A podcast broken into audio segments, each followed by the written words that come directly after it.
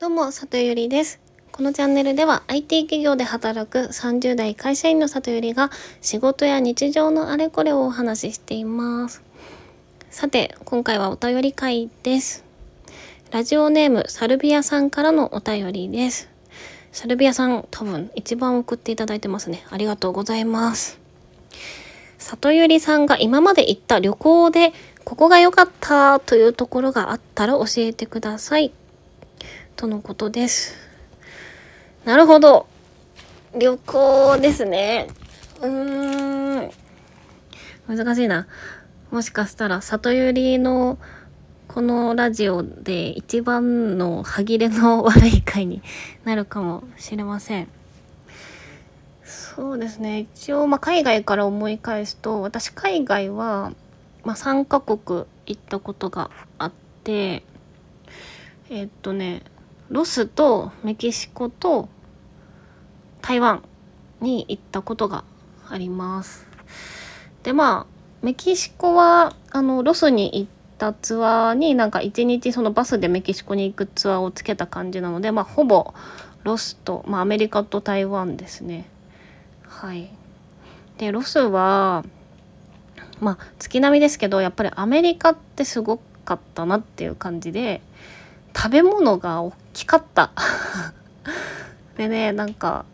泊まったホテルの近くに地元の人がデブ製造製造所って呼んでるレストランがあってアメリカってただでさえ料理多いのにもうそこ本当に頭おかしいくらい料理が多くてなのでね開店前から本当にもう100キロ超えてるだろうなみたいなあの男女が行列になるようなレストランがあって、まあ、そこ行ってみてホットケーキ頼んだらなんか前菜的なノリででっかいパン2個くらい来て頼んでないって言ったらみんなについてんだよって言われた思い出がありますね。うん、でまあなんか海沿いのなんかおしゃれな街とかも確か行ったんですけど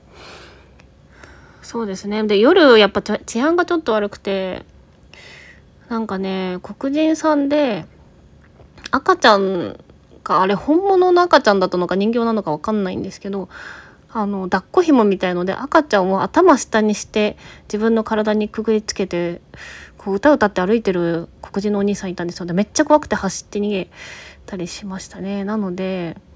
まあ一回アメリカに行ってみるのはねあのもしサルビアさん行ったことなかったらいいと思うんですけどまあロス特におすすめはしません。いいのかなこんな感じで。まあいいか。で続いて台湾はあの友達と行って台湾はやっぱグルメがいいですよね。そのね南国フルーツとか小籠包とかですよね。で観光地としては夜市が有名でですね。なんかあのすっごいでっかいナイトマーケットがなんかいっぱい露店が出ててみんなそこでご飯食べてるみたいな感じのところあります。ねあとそうだ。あの9分って言って「千と千尋の神隠し」の舞台になった赤ちょうちんが綺麗なところがあって、まあ、そこで本格的なお茶が飲めたりするんですけど、まあ、そこは良かったかなと思います。ただねあの台湾の思い出としては台湾って臭豆腐があの有名なんですよねグルメとしてあの腐った豆腐ですそれがナイトマーケットでも売られてるし9分の綺麗な街並みに行く間のなんか商店街みたいなところでも売られててなんかね街が臭いんですよ。あのいやすいませんですけどね。はい。であとはなんか台湾の料理ってなんか日本食が全部出汁が入ってるような海苔で八角が使われてるんですけど私ねあんまり八角の味が得意ではなくてなのでまあ楽しかったんですけどあの台湾もすごいおすすめかっていうとそんなにおすすめはしないかもしれないです。はい。後ろ向きだけどまあいいか。はい。で国内かな？そしたら。国内はそうですね。まあいろいろ行ってますけどあそうですね。すごいあの思い出に残ってるのは草津で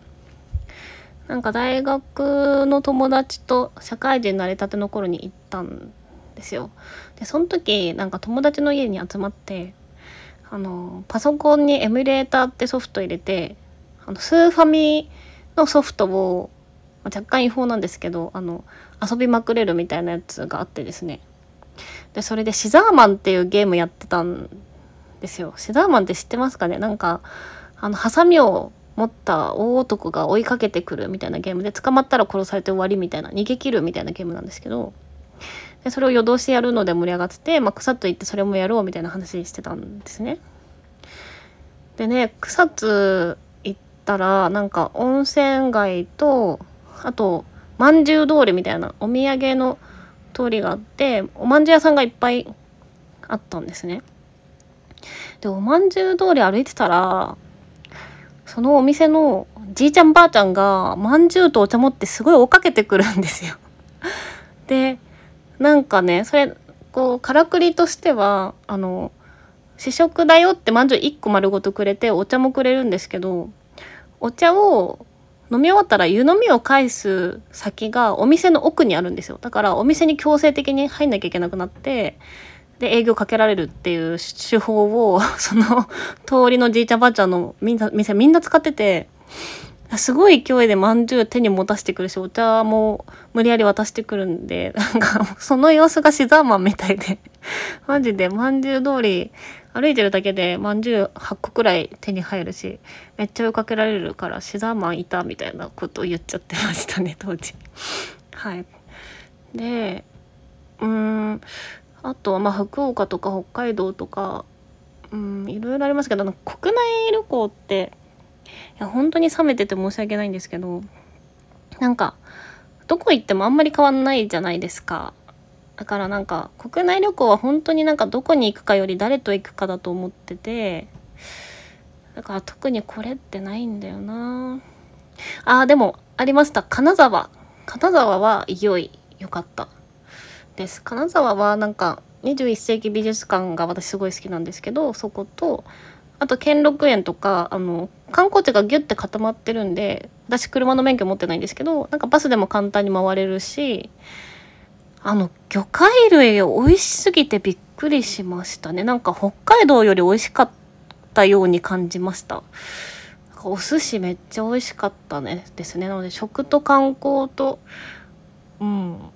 あとなんか街もなんか和モダンみたいな素敵なお店がすごい多くて女子は好きなんじゃないかなと思います。サルビアさんが女性か男性かちょっとわからないですけど。はい。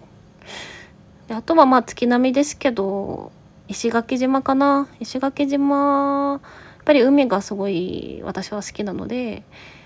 はい。やっぱりね沖縄本島よりも石垣島の方が綺麗なので石垣島がいいかなと思います。そんな感じかな。はい。で本当はね海外もうちょっといろいろ行ってみたいと思っててですね、うん、コロナが明けたら行きたいところがあって多分今まで海外都会にしか行ったことないからもっと絶景とか見たら多分強くおすすめしてる感じになるんじゃないかなと思うんですよね。で私がすごく行きたいのがベトナムでベトナムにですねソンドン洞窟っていうすごい素敵な場所があってですねあの世界遺産になってるフォンニャケバン国立公園っていう公園の中にある世界最大の洞窟で全長7キロ最大の高さが240メートルもある洞窟だそうでそこの景色が絶景と言われていてめっちゃ見てみたいんですね。ただあの2泊3日とかによってテント張って泊まるようなちょっと過酷なツアーで参加しなきゃいけないんですけどそれ行ってみたいなと思ってますね。なのでうんもう少しそういうわーっていう自然の絶景みたいなところ見たらもっと強くおすすめするものが できる気がするのでもしそういう場所に行けた暁にはまたこのヒマラヤでお話ししようと思います。はい。なのですいません。あんまり参考にならなかったかもしれないですが、今日は、えっと、今まで行った旅行でここが良かったというお話をさせていただきました。今日も聞いていただきありがとうございます。じゃあまたね